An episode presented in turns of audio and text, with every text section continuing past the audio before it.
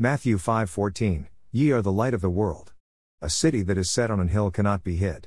Jesus had a much more peaceful time than his disciples to preach. And his wisdom is unsurpassable than any of his disciples, despite them being blessed by him with the Holy Spirit to speak the word of God. These words of Jesus go along with the other verses. The meaning is simple: the glory of God cannot be contained but will multiply. Satan cannot defeat him.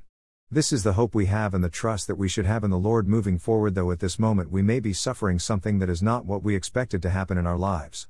I used to often say loudly and think how much stalking and cyberstalking can happen in my life and what people can do for me. So, some of my good friends who know me well were also not able to accept such things can happen to me because it makes them equally vulnerable. But that is what Jesus explains here, why people in him get harmed. They are like the salt that adds flavor to the food. Without the flavor, the food does not seem to be salted, or its presence is not known. So, the presence of salt in the food is explicit as its absence.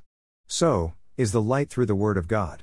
When we walk in this light, we reflect it, for the glory of God shines upon us.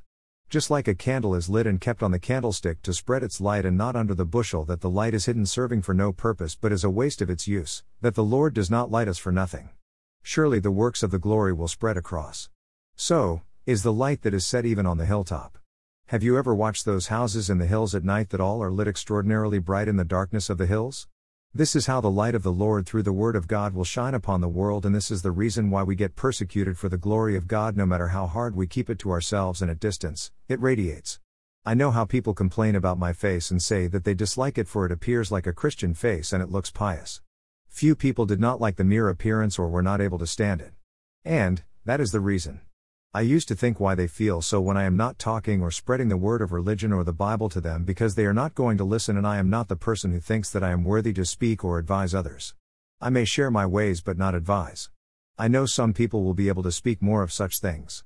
Now, Jesus has given me the answer through the Word of God. A comfort and a blessing that I have been having from all the principles of my school and college is that the glory of God reflected through me like the mirror that reflects the light. Dear Lord Almighty, bless this day and the days to come. Bless all those who wish me well, those who don't accept to treat me inhumanely, and those who want me to live a good life.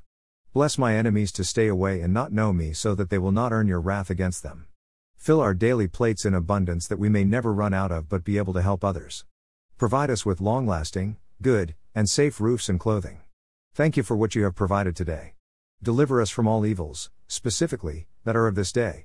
Touch us with your healing hand so that we may remain in good health. Make way for us and show us the way to your blessedness, so that we may lead our lives in peace, joy, love, hope, faith, goodness, prosperity, praise, and worship, exemplifying your glory for a victorious life on this earth. Amen.